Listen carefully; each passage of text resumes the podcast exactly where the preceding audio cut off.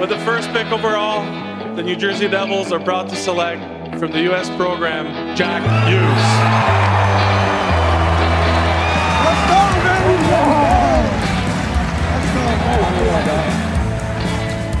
Lays it across. Vatanen drives, score!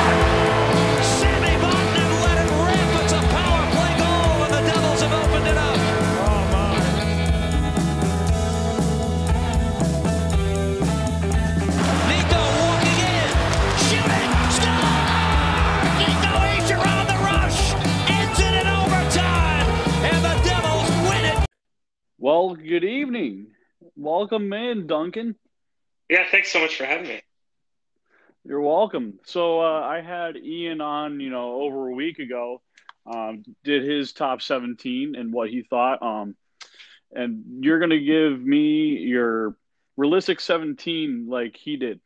Yeah, no, that sounds great. Uh, yeah, obviously a big fan of Ian and his work. That's why we do our podcast together. So I'm excited to be here.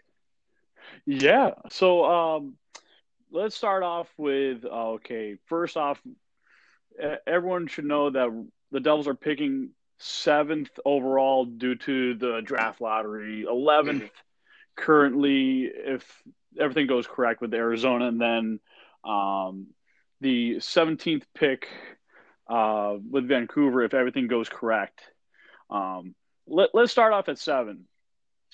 Yeah, seven is an interesting spot for me because I feel like I feel like everyone can agree on the top three. There might be some debate as to the order, but the top three is some combination of Lafreniere, Byfield, and Stutzle. Like that's I would say that's probably not all that controversial.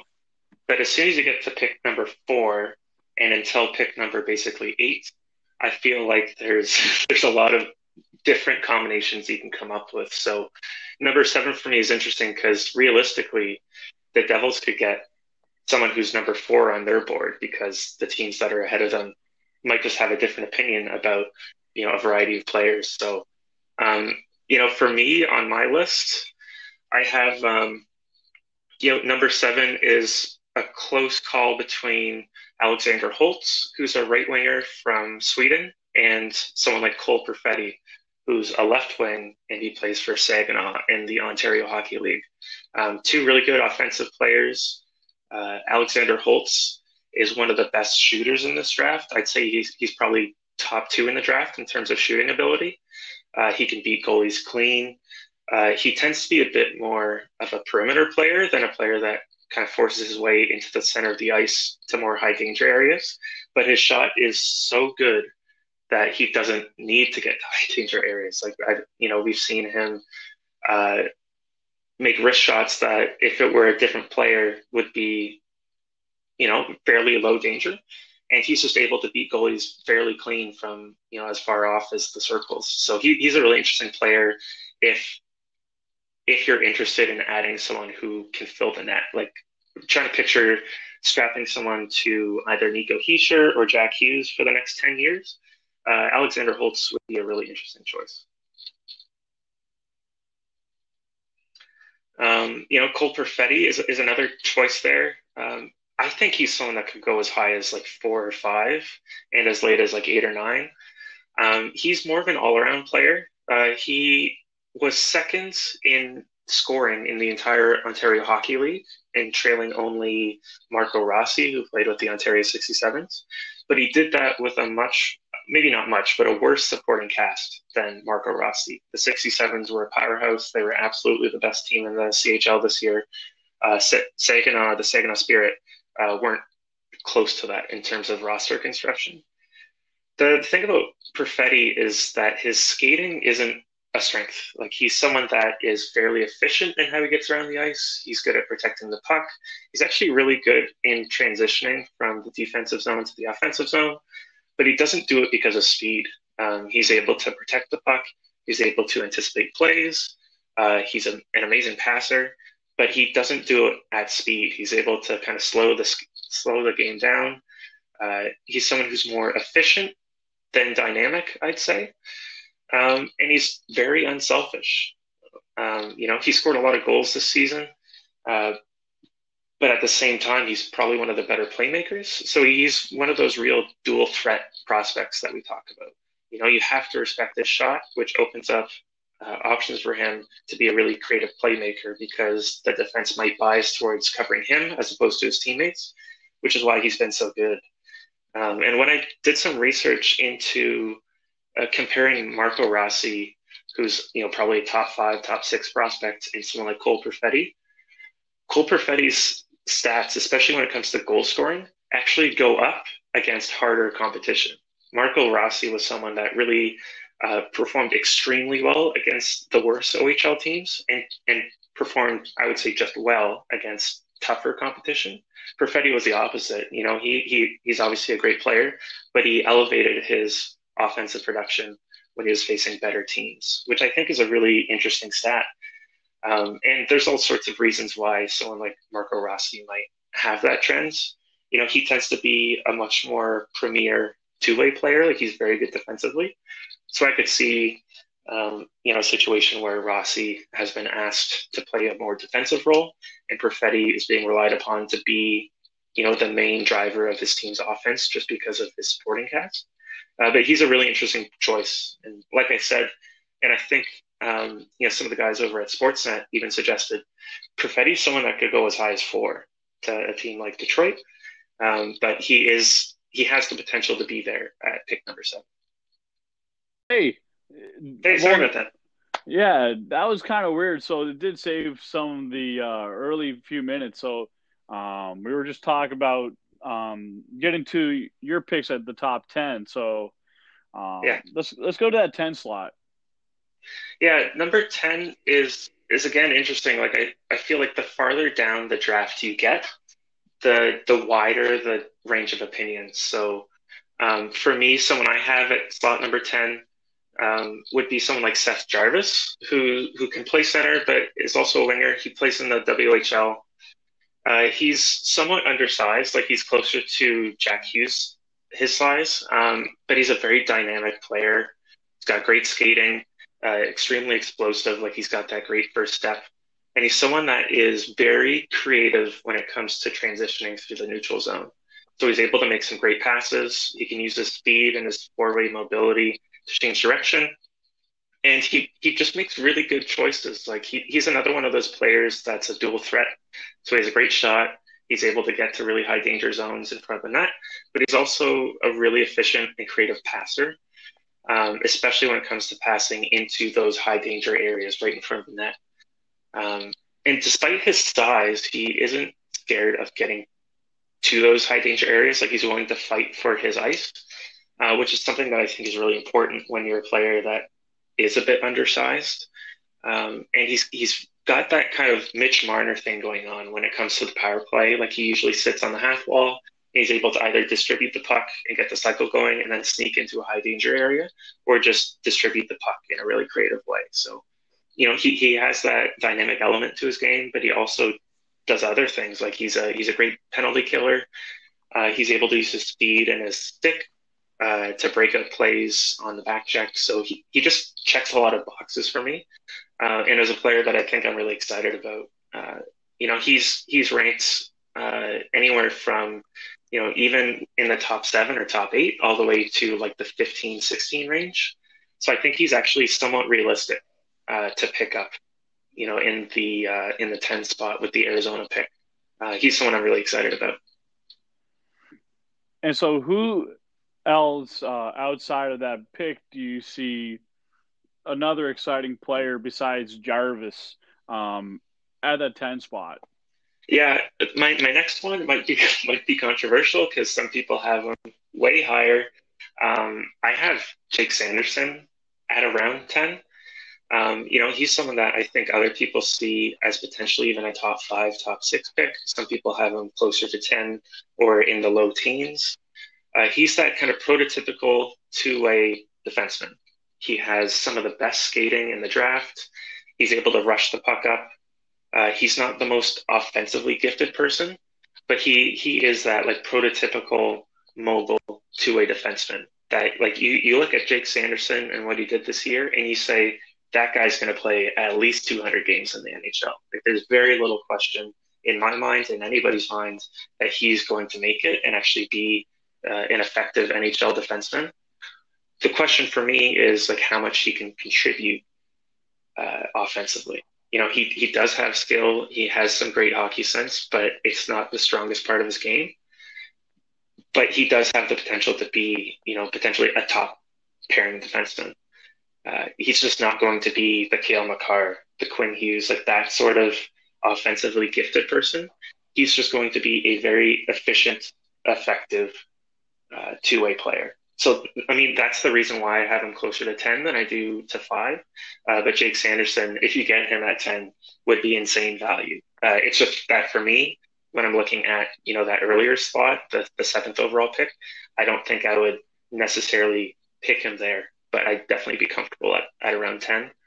Uh, one last person I'll mention here is Jack Quinn, who's a right wing. He plays for the, the Ottawa 67s in the OHL. And, uh, you know, we talked about Holtz earlier. Uh, Jack Quinn is the other top uh, shooter in this draft. I would say the two of them are basically neck and neck. Uh, one of the most accurate wrist shots I think I've ever seen. Uh, he went from being a bit of a nobody last season to scoring over 50 goals. Uh, part of that is due to the injury to Graham Clark, who's the Devils prospect who wrecked his shoulder earlier in the year. And so Jack Quinn was put in the position that I think most of us expected Graham Clark to be in, uh, which is basically being the go to trigger man on the team. And the cool thing about Quinn, because I know some people look at him and they see someone that kind of is the trigger man but doesn't create a lot of offense other than that. Uh, only 15 of his 52 goals were scored on the power play. So the vast majority of them were scored at even strength. Um, and he just does so much. Like I don't think I've seen uh, a heat map for a draft prospect this season that is as close to the net as Jack Quinn's. You know, he has that wrist shot, and just like Alexander Holtz, he can he can beat goalies from you know the circles. Like he has that good of a shot, but he's always in front of the net, whether it's on a breakaway. Uh, you know, he's, he plays the bumper slot on the power play, so he's just in front of the net. He's able to battle for his space, and he has that kind of James Van Riemsdyk sort of thing where he's in front of the net and he's able to roof pucks from, you know, a foot or two away. So he's just very gifted, very talented. And despite being, you know, one of the more effective offensive players in this draft, he actually kills penalties and he actually hustles on the back check. Um, so he his goal scoring is by far his greatest uh, asset. Uh, other assets to his game, and I, I think he, I think he'd be someone that you look at at a rounds 10 or 11, you know, I might be more comfortable getting closer into the mid teens. But, uh, you know, if the Devils think that Jack Quinn could be a good asset for this team, I could absolutely see him strapped to, you know, uh, Jack Hughes or Nico Hischier for the next 10 years too, just because if you give that kid the puck basically anywhere, uh, he's going to shoot it. And, uh, you know, maybe more often than not, it's going to go in and so you you put up a couple of great players that I liked at the 10th spot that really could be really great value picks. Um, who do you see great value in at the 17th range? Yeah, so 17 is interesting. Like in between that kind of 10 spot and 17, I have players like um, Rodion Amirov, uh, Braden Schneider, Dawson Mercer, Noel Gunler. Um, and I even have one of those uh, German prospects, Lukas Reichel, at around like the 18th spot. I'll just talk about a few of those, and maybe we can uh, chat about the others if you're curious. Um, oh, definitely. Me, uh, Braden Schneider is, I think, probably the, the third best defenseman in this draft. The first two being Jamie Drysdale and Jake Sanderson. Uh, Schneider plays uh, defense in the WHL, and he he might be one of the more NHL ready defensemen. So he's fairly large. He's six foot two.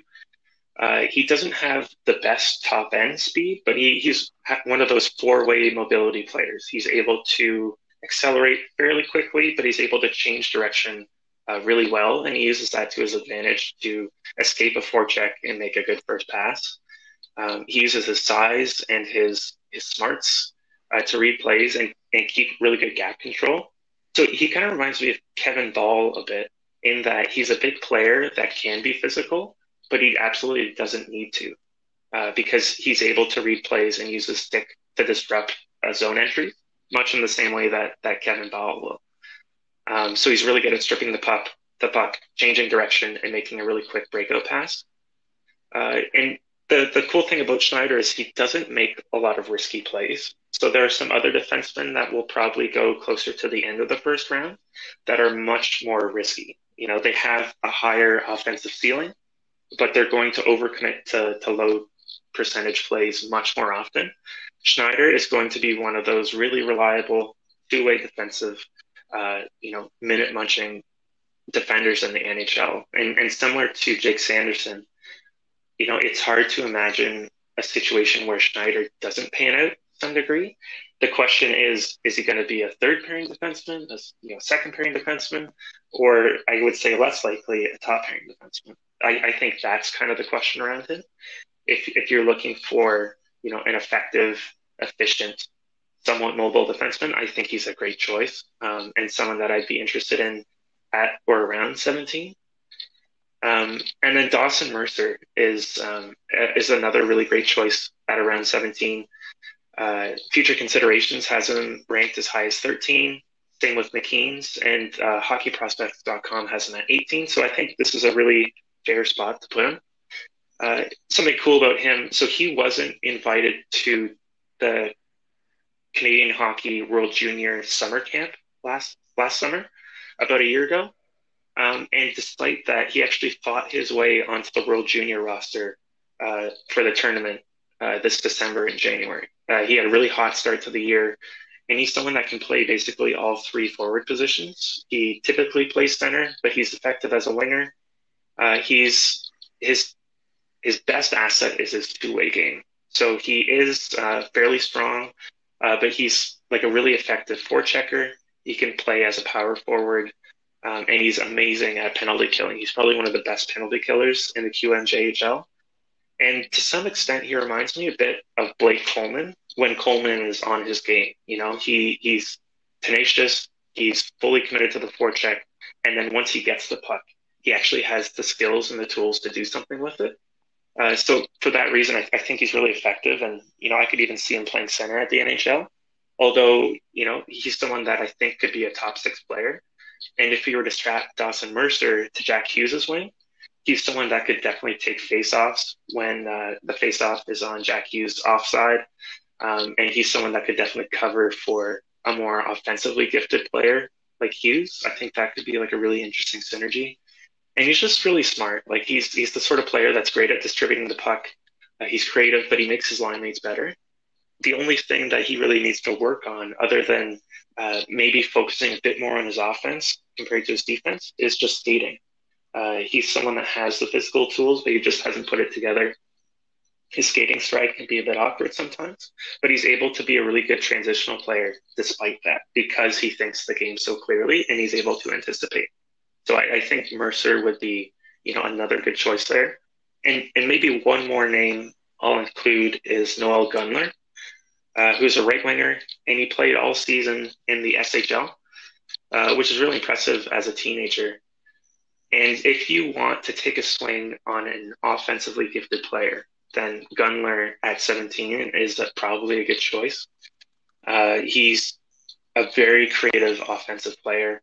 He has probably a top five shot in the draft. So he's right up there with Holt and Quinn, but I would say just below them. Uh, and one thing he's really good at is being really elusive so he's able to kind of sneak his way into high danger areas, despite the fact that he isn't the strongest player and he isn't the greatest skater, but he's able to read plays to such a degree that he can slip between coverage and find himself in the slot and then make a really great play once his teammates get the puck to him. Um, he's able to to really change the angles on his shots and and uh, kind of fight around uh, defenders and goalies. He's just someone that's really kind of electric. And it's it's strange to think about a player that is as elusive or creative as him while not being the best skater. Like it's just like a pretty unique set of skills. Um, and you know, despite the fact that he's basically being labeled as a pure offense player, uh, his defense isn't terrible. It's just not great. You know, Mercer or Rossi are great two way players, like they have that instinct, they have that effort level. Gunler doesn't necessarily have the instincts, but it doesn't mean he he doesn't try. He's just the sort of player that is more likely to try to cheat on the breakout and separate from play early for the chance of getting a breakaway, um, rather than committing to the defensive play and breaking out as, as a team. So Gunler is like a really intriguing, but probably a riskier prospect in the sense that if he isn't generating offense at the NHL level, I'm not sure he's going to do all that much for you. Now, I want to get into a little bit more of the constructive criticism part. Uh, Sure. Ever since Tommy Fitzgerald came to the helm as the full time GM uh, just not long ago, um, he did talk about he wants more speed and he wants to have players that have more offensive upside. And he has Lindy Ruff as the coach. And I know I'm getting a little further ahead, but um, you do want your draftees and prospects to be on the same page as uh, as Fitzgerald does. Um. Now let's think about guys like Rodion Amirov, who can build a little bit like Marian Hossa, but can skate like a Blake Coleman with a lot of tenaciousness. Um, Mhm. Who are some of your favorites um, that you think that fits the that fit the Fitzgerald mode? Yeah, I, I mean, Amirov is a great a great name that you brought up. He's one of those, uh, you know, dual threat players that I think could be really effective, even if his offense doesn't necessarily translate. So he's able to uh, be really effective in the neutral zone. He's great at finding what you might call like soft ice, where when he enters the zone with the puck on his stick, he's not going to force plays. Um, he's going to see kind of the different levels of coverage and find weaknesses and get the puck there, whether it's by rushing the puck himself or finding teammates that are uh, that are open. Um, you know, he definitely has that kind of hustle to his game that I think, you know, kind of refers to what Fitzgerald is talking about. Um, and I think he'd be a really great choice. He's kind of in between that kind of 10 slot, 10, 11, and 17 for me. I think, uh, I, I think he might be slightly a reach when it comes to like pick number 10 or 11. But if you got him at 17, would be amazing value. But at the same time, I don't necessarily think he has the best skating. Um, like I said earlier, I think Jack Quinn might be an interesting choice in that he has basically a constant motor. Um, and despite the fact that most people see him as a shooter and, and little else, uh, he is able to contribute uh, when it comes to two way play. He has a good motor, isn't the most gifted skater, but he's like he, he's always putting in the effort. Uh, he kills penalties, things like that. So, um, you know, if, if you're looking at skating, I think you know you probably have to take a longer look at Jake Sanderson. You know, someone that is possibly one of the best skaters in the draft. Um, you know, if, if that's going to be a focus for you, I, I think that's definitely a choice you could make. I mean, Seth Jarvis too. Um, you know, there there are players like even Anton Lundell, who I have ranked at number nine, who's more of a two way center, a very responsible player that's playing professionally in Liiga as a teenager. I'm not sure if if you're focused on the two things you mentioned, Joe, uh, skating and offensive upside. If Lundell is really your guy because he's very defen- like defensively responsible, but he's not a great skater, and there are questions about how much he contribute offensively. Um, so while he's a very good player and I think worthy of a top ten pick, if those are some of the criteria you're using, I wonder if you look elsewhere if Lundell is on the board at ten. Yeah, one of the things that I look at when I watch, you know, tape on players, well, YouTube tape that is. Yeah, um, yeah. I usually think I usually think of when I see the seventh overall pick. Um, if Raymond's not there, um, my my best bet is Alexander Holtz right there, and I do like his skating. His skating to me looks more crisp and clean than let's say Patrik Laine, but that shot Mhm. is almost eerily similar, if not just slightly better. I'm not sure how you could put it in recent years compared to other uh, shooters that age group. Um, how would you explain that to our listeners? In terms of Alexander Holtz and his yeah, his shooting, and skating. Yeah, I mean he's he's one of those skaters, and there's quite a few of them in this draft class that I would say are, are good good skaters. They have mobility. They're able to to move in all four directions, but they don't have uh, like premier top end speed. Let's think of a guy like Mike McLeod that can really burn, and his top end speed is insane, but it doesn't always do him. It, it doesn't always serve him well because he isn't necessarily always able to make the plays at speed that he wants to. And Holtz is a player that won't be able to get quite as fast as McLeod, but is able to read plays uh, and make plays at his top speed, and he's able to accelerate fairly quickly. His shot is very, very good. Um, and it, you know, trying to put this in perspective, you know, he's playing in Sweden's top professional league as a teenager in his draft year. And his shot is so good that he's able to score wrist shots from the circles. And, you know, the circles are somewhat differently placed on international ice than they are in the NHL uh, without relying on things like uh, someone screening the goalie. Like he's able to shoot the puck from that distance with the goalie seeing it, you know, the whole time and still be a threat to score, which I would say is quite rare. Um, the, the points he put up as a teenager in the SHL are among the best uh, we've seen in the past 10 and 15 years. You know, he, his production was actually better than uh, Lucas Raymond, who I have ranked fourth and I have Holtz ranked seventh. Um, the only reason for that difference is I feel like Raymond gives you more than Holtz does. Like Holtz, his, his shooting is his primary benefit.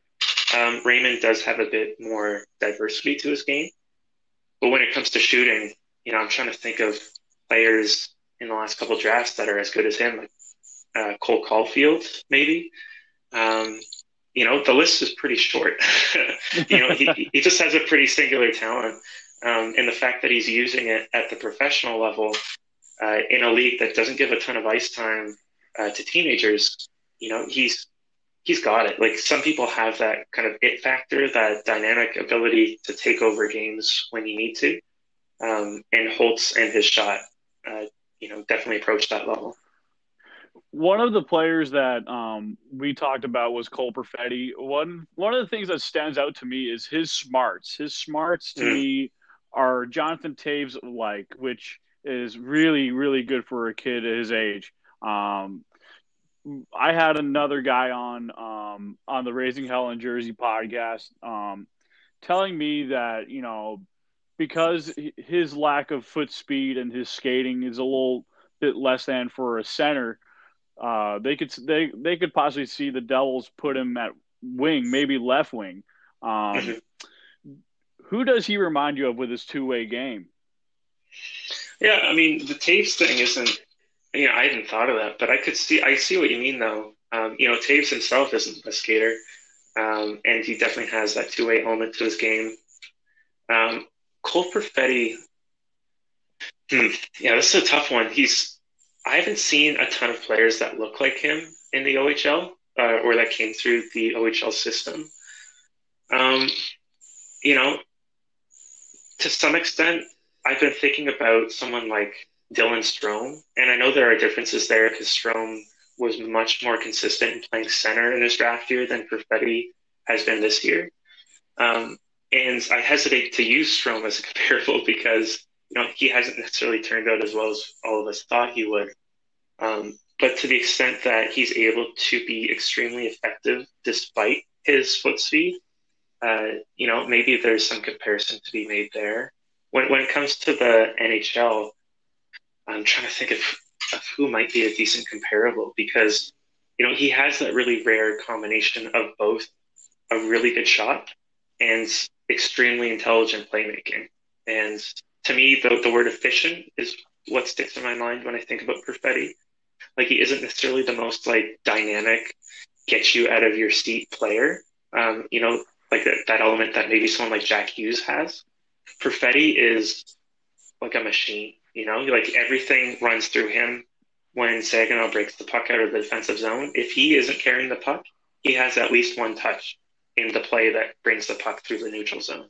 Uh, he's just an amazing conduit uh, a very unselfish player. Um, you know, I I think you might have brought brought up Marian Hossa, uh, Yes. talking about Rodion Amirov. I wonder Yes. if there's a bit of that to Perfetti's game as well. Yeah, the, anytime I look at those former NHLers and I see something in a rookie's game that screams, I have a little bit of this guy in the in their player DNA, and to me, it kind of screams a lot. And like, um, there's and there's another player that we haven't touched on yet in uh, Jan Mysak. Um, Mm. I first I first learned about him against uh, Russia because you know I'm always watching Czechia ver- because of uh, Patrik Elias being the assistant coach. Um, I Mhm. wonder if there's going to be any influence um, Patty has with uh, Tom Fitzgerald and his scouts uh, giving intel um, because Mysak to me like he's got a really good, well-rounded game. He may not be the player that doesn't get you out of your seat right away, but he's one of the more reliable players, and he came over to the OHL to the Hamilton Bulldogs in the second half of the season, and starting to put up a good show on a on a Hamilton team. Let's let's crack up on um, on on Mr. Mysak. Yeah, Mysak is interesting because he did the rare thing of leaving uh, his European squad to come to Hamilton basically halfway through the season, which, yeah, it just doesn't happen that often. Um, and when he came to Hamilton, he really started to light it up.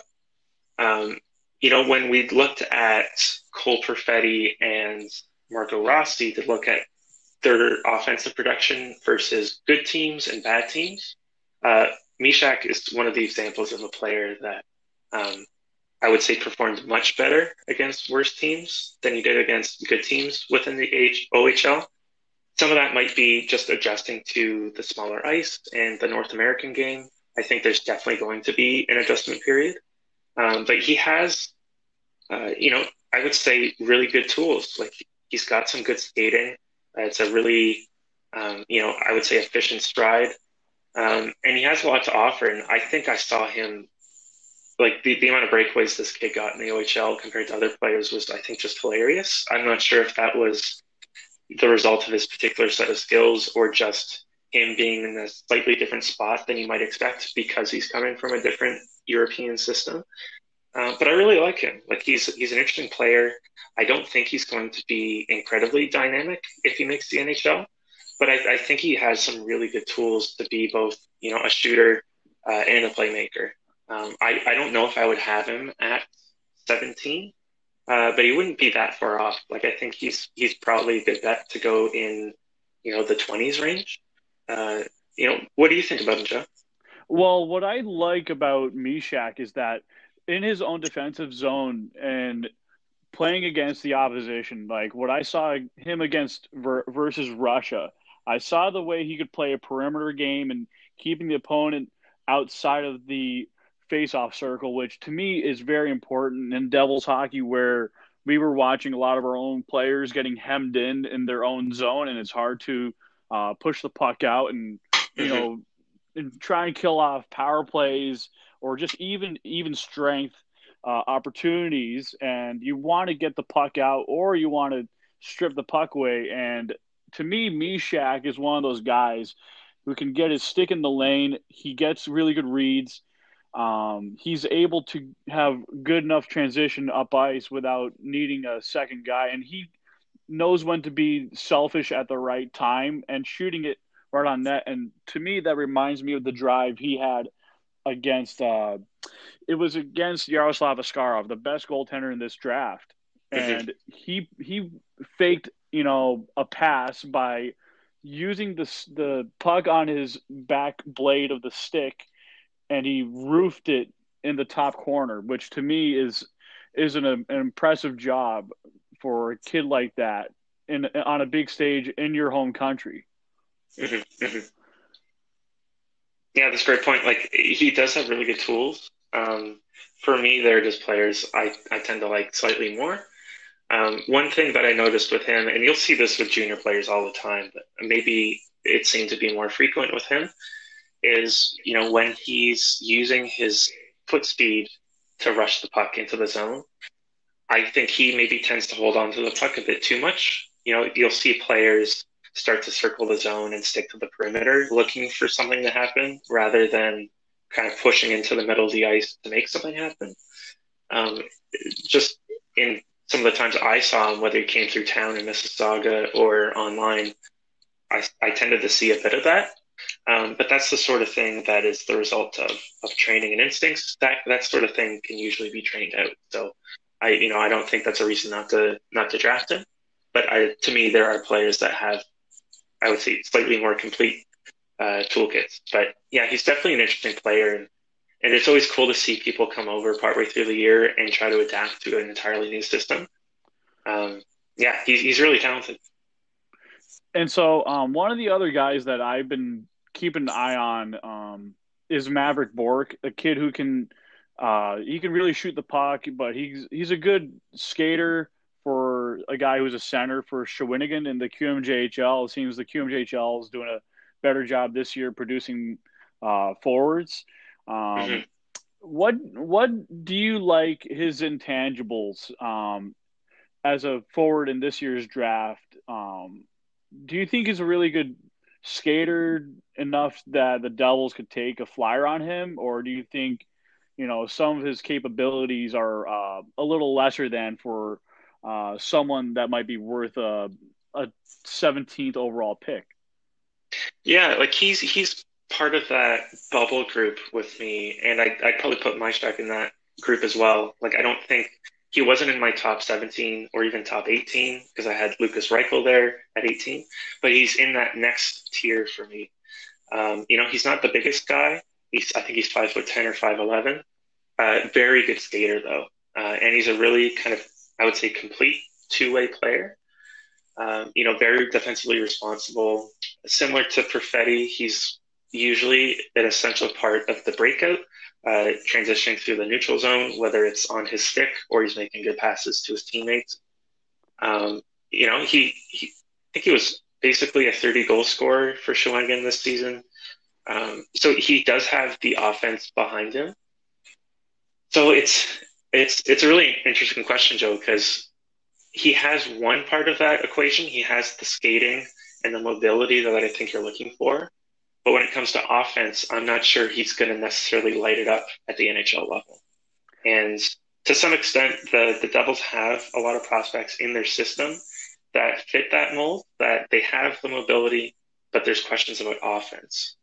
Um, I wonder if they try to skew the other way lately and focus on the offensive ability and hope that they can help prospects get faster. That's I think that's my only concern there. And so this makes me theorize this. Um, you talk about players being more offensive or offensive, uh, to put it. Um, who would be your perfect three, you know, 7, 10, mm. 17 that would fit that mold? Yeah. Okay. This, this is going to get fun. um, uh, you know, I, am assuming the top three are gone. You know, Lafreniere, Byfield, Stützle. Um, when it comes to pick number seven, you know, I, I'd probably be looking at someone like, you know, I mean, my my my list from four to eight looks like this. It looks like Lucas Raymond, who I would say is very offensively gifted, both as a shooter and a passer. Marco Rossi, who does basically everything extremely well. He just happens to be five foot nine. Uh, Jamie Drysdale, I would probably leave out of that discussion if we're talking just offense, but he's my favorite defenseman from the draft. And then you get Alexander Holtz, who has the shot, and then Cole Perfetti, who's the more complete offensive player. Um, so if we're talking offense, you know, biasing towards offense rather than skating, you're probably looking at a decision point between Holtz and Perfetti, or maybe Raymond if he's there, but I'm kind of assuming he's going to be gone earlier. And I, I think those are both excellent choices. And you're just trying to decide between do you want the trigger man who can shoot from basically anywhere, or do you want the more complete player uh, that can be a threat both to pass and to shoot, but won't be as fast as someone like Alexander Holtz? So, you know, Cole Perfetti's the more complete but slightly slower player. Holtz is the shot that can really wheel up the ice, but doesn't do as much outside of that. So I would say looking at one of those two. You know, at 11, I'd probably be looking mostly at Seth Jarvis or Jack Quinn. Uh, my preference would be for someone like Seth Jarvis, even though he does skew on the shorter side of the draft. I think he's 5'10. Uh, but he has both. He has the skating and the incredible offensive instincts. You know, he's he's always willing to crash into the net. He's always willing to take some punishment to get to those high danger areas. And if he isn't doing it himself, he's able to make really creative plays to hit his teammates who are in those high danger areas. I think he's he would be the perfect line mate for someone like, you know, Nico Hischier, for example. Um, you know, Hischier could be the more defensively responsible person uh, driving towards the net, and then you have someone like Seth Jarvis just wheeling behind the play and making the final two or three moves to create a scoring chance. I think that'd be amazing. But at the same time, Jack Quinn is probably the best shot in the draft. Uh, you know, he's up there with Alexander Holtz. The thought of, of drafting both Holtz and Jack Quinn uh, makes me laugh a lot because you're basically betting on the same set of skills. Although, um, you know, I think Jack Quinn does bring more to the game in terms of two-way play than someone like Holtz, but he's not as much, uh, not as good of a skater. Um, so I guess, yeah, at the seventh spot, you'd be looking at Holtz or Perfetti. At 10 or 11, you'd be looking at Seth Jarvis or Jack Quinn. And then if you're swinging for offense at 17, you're probably going to have to look at someone like Noel Gunler. Um, to a lesser extent, Dawson Mercer or the German uh, Lukas Reichel. Um, and if you know if you hit on two out of three of those guys, you're in a really good spot. You know, three or four years down the line. And it seems like you know you talk about Noel Gunler, you know, playing for a team like Luleå in uh, the Swedish Hockey League. You know, mm-hmm. the Swedish Hockey League is doing really great with this uh, 2020 draft class where mm-hmm. Holtz, Raymond, Gunler are all, you know, really great offensive players. It seems that either way, the Devils are going to come away with a Swedish player uh, with really good upside. Um, with I just saw something saying that um, there there's a clause in uh, Alexander Holtz's contract where he has to stay maybe one or two more seasons. Um, mm-hmm. Is that a do you find that to be more of a pro than a con when drafting a player versus you know just rushing a player? Yeah, I mean, you never want to rush a player. Um, at the same time, we've had some success recently with bringing players over. I know Jesper Boqvist had a kind of a frustrating year, but when he did make it to the AHL, um, I thought I thought he did really well. Um, and we've had players like Yegor Sharangovich uh, find lots of success in the AHL as well. Um, I don't think it's a problem to have him stay in Sweden uh, for this upcoming year. I mean, the Swedish Hockey League season is actually going to start before the draft happens. Um, so he's kind of locked in for that year. Um, and if if he doesn't come over for another season after that, then you know you'll have to be patient for him. Uh, but I'm not sure how many top ten picks make the NHL in their draft uh, plus two season. Like like some players do take a bit more time than others. Um, I suspect he'd have the ability to play in the NHL um, in his like next year, like not this upcoming season, but the next one. Um, I think, yeah, if you sheltered him and you put him with the right players, uh, he, could, he would definitely have the tools to succeed. I don't think that's an issue, though. Like, look at someone like Vasily Podkolzin, who the Canucks took last season. They're in a position where they can be patient with him, and I think it's going to pay off because, you know, there's an element of, like you said, not rushing a player to the NHL but you also want to make sure that the relationship between the NHL team and the drafted player um, is relatively free of conflict. And so if the player doesn't feel like they're ready or they're feeling pressured, you know, that can cause a bit of friction in the relationship too. Yeah, and it makes me think, you know, not rushing certain players and certain position players, you know, uh, this year it seems to be weaker on defense. Um, mm-hmm. usually there's always that one or two you know, hidden gems in the defense, but it seems like the Devils might not spend any capital on uh, on a defensive player if only one player because they got a bunch last year. Do you think the Devils will be more likely to get a defensive prospect in next year's draft? Like we all know the name Luke Hughes is out there. Um, Mhm. I know Aatu Raty is supposed to be like the first overall pick. Um, do you think any of those players for next year's draft will have a better, you know, idea for the Devils uh, going forward, and you know, kind Yeah. of saying hold off on getting this player in 2020. Let's get a different guy in, in the next draft from that. Yeah, I mean that's an interesting question, Joe. Um, yeah, I don't I don't think they're going to reach on anybody. You know, like if like I think Braden Schneider is the third best defenseman in this draft. I wouldn't draft him at ten if the other two guys you wanted, like Jamie Drysdale and Sanderson, are gone. I don't think it's smart to say, well, like we wanted a defenseman because our system looks like this. Um, let's just take the next best one. That's how you get into one of those Boston situations where they had those three consecutive picks and they just decided to pick the guys they wanted, not necessarily caring about their draft position. Um, and because of that, they missed out on all sorts of hilariously good players, and we still talk about it to this day. Um, you know, if if they don't find defensemen that they like this season, um, you know, I'd be surprised if they didn't take at least one defense at some point in the draft. Uh, just seeing how the, my top, you know, 17, 18, and probably lots of them play out, I'd be surprised if they ended up with more than one defenseman, you know, within the first few rounds, just based on the players that are there and the quality of forward talent that we have. And to be honest, you know, when I look at our system, I think we probably have more, you know, NHL potential defensive prospects at the moment than we do forward prospects. And that's not to say that there aren't guys like, you know, Nathan Bastian, Mike McLeod, um, a few others that could be in the NHL, but their ceilings are at this point not as high as I think the ceilings as some of our defensemen. You know, the the Ty Smiths, Kevin Bahl, um, you know, Daniil Misyul, Reilly Walsh, if he decides to sign with us. Um, so I, I think if we tend to skew to forward this season, I don't think that's a problem because, to be honest, we could probably use it.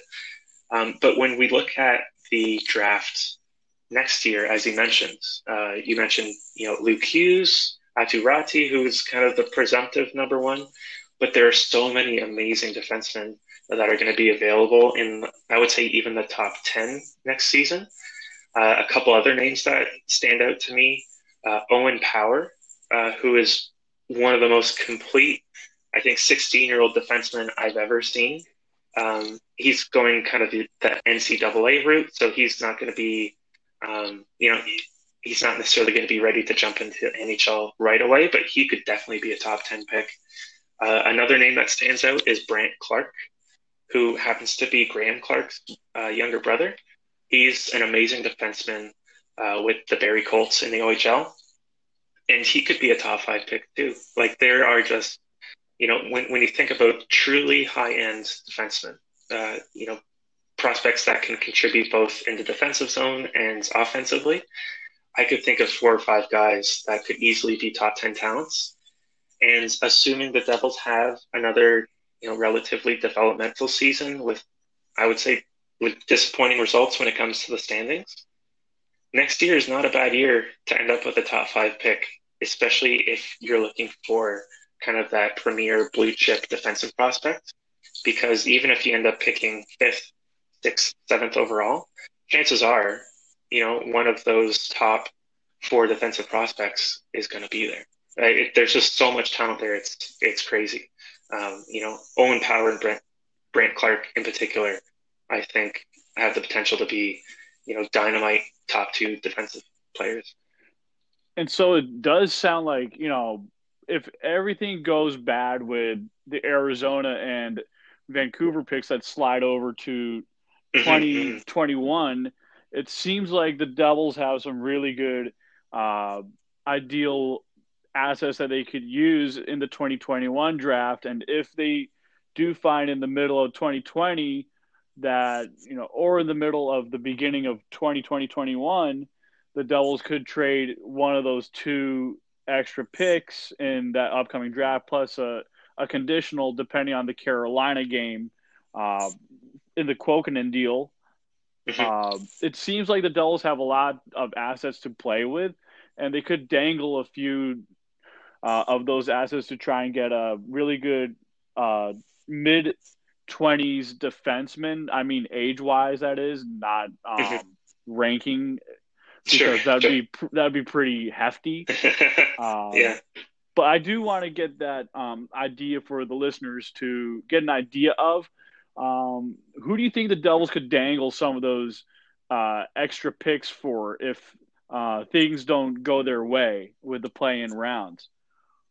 Yeah, so you know if if Arizona either you know doesn't make they they lose the play-in round and worst situation they win the draft lottery we're not going to get their pick this season that's you know basically the only way uh, we don't get the arizona pick and if vancouver misses the playoffs uh, we'll, we won't get their pick either. So in that situation the devils have their own first round pick next season and then two unprotected firsts one from arizona and one from vancouver.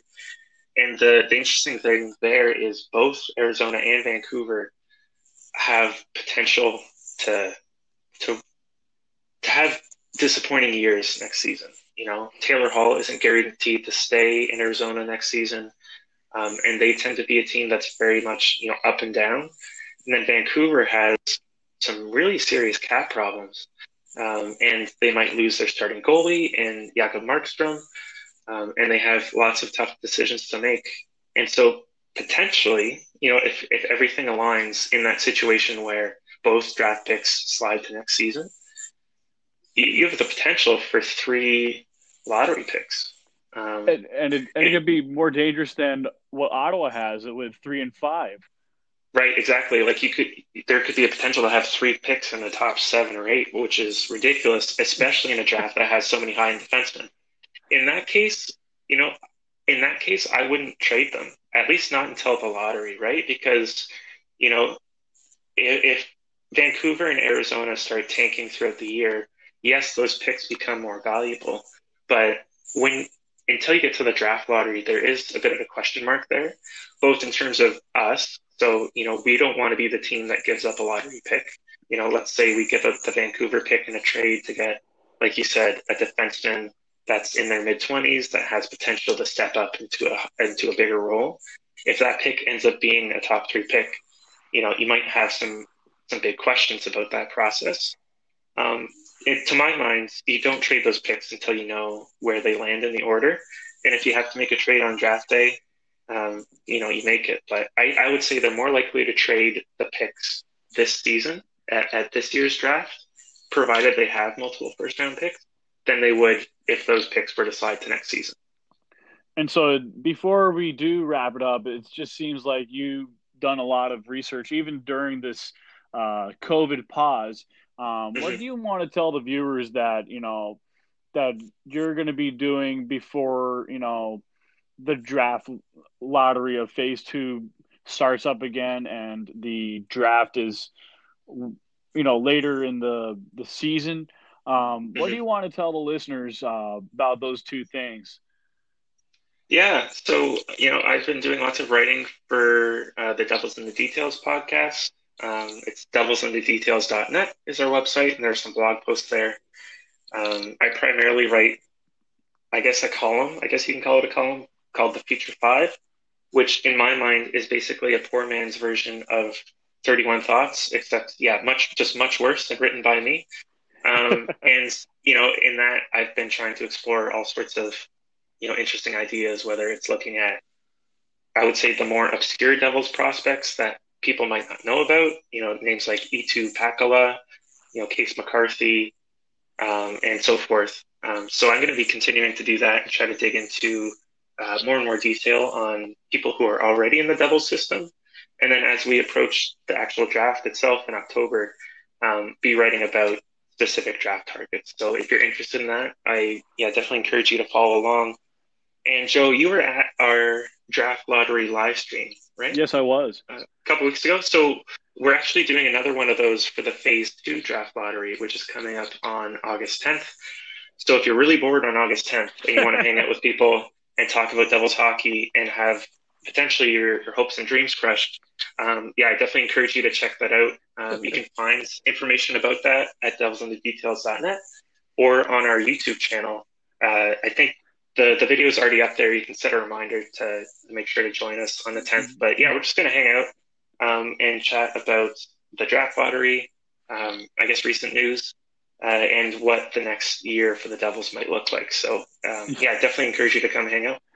Yes, I actually do like hanging out on there, and um, I, I usually when the Devils win a draft lottery beforehand, I'm usually feeling butterflies in my stomach, and uh, mm-hmm. I didn't feel any butterflies in this stomach, um, and I kind of knew that something wasn't going our way this year, yeah. for some reason. But uh, that's how I felt. But I think if I do feel butterflies, I I hope it's the reason of Arizona not uh, getting first overall pick. So uh, exactly. I, I just don't want to get my hopes up about the Carolina Ranger series because uh, anything could go wrong for any of those two. Oh, agreed. Yeah, yeah, that's anybody's guess. But Joe, what I'm hearing is that the draft lottery result was potentially your fault based on that butterfly feeling, right? yeah, I I I know my buddy uh, who is the host of this podcast, Jake Wakely. Uh, he said that you know it just didn't quite feel right. So yeah. he he kind of knew something was up. You know, like he was very nervous. I said. I usually feel butterflies, and I just mm. I I couldn't feel anything else. But um, that's all I have for uh, emotions when it comes to draft lotteries. yeah, fair enough. Fair enough. Uh, I know it's almost five o'clock somewhere, and I know you uh, got wrap it up. yeah, yeah. No, thanks so much for having me on again, Joe. It's it's a lot of fun to to jump on and chat hockey with you. Thank you so much, Duncan. And uh, for everyone else, this is the Raising Hell in Jersey podcast, and uh, and have a wonderful day.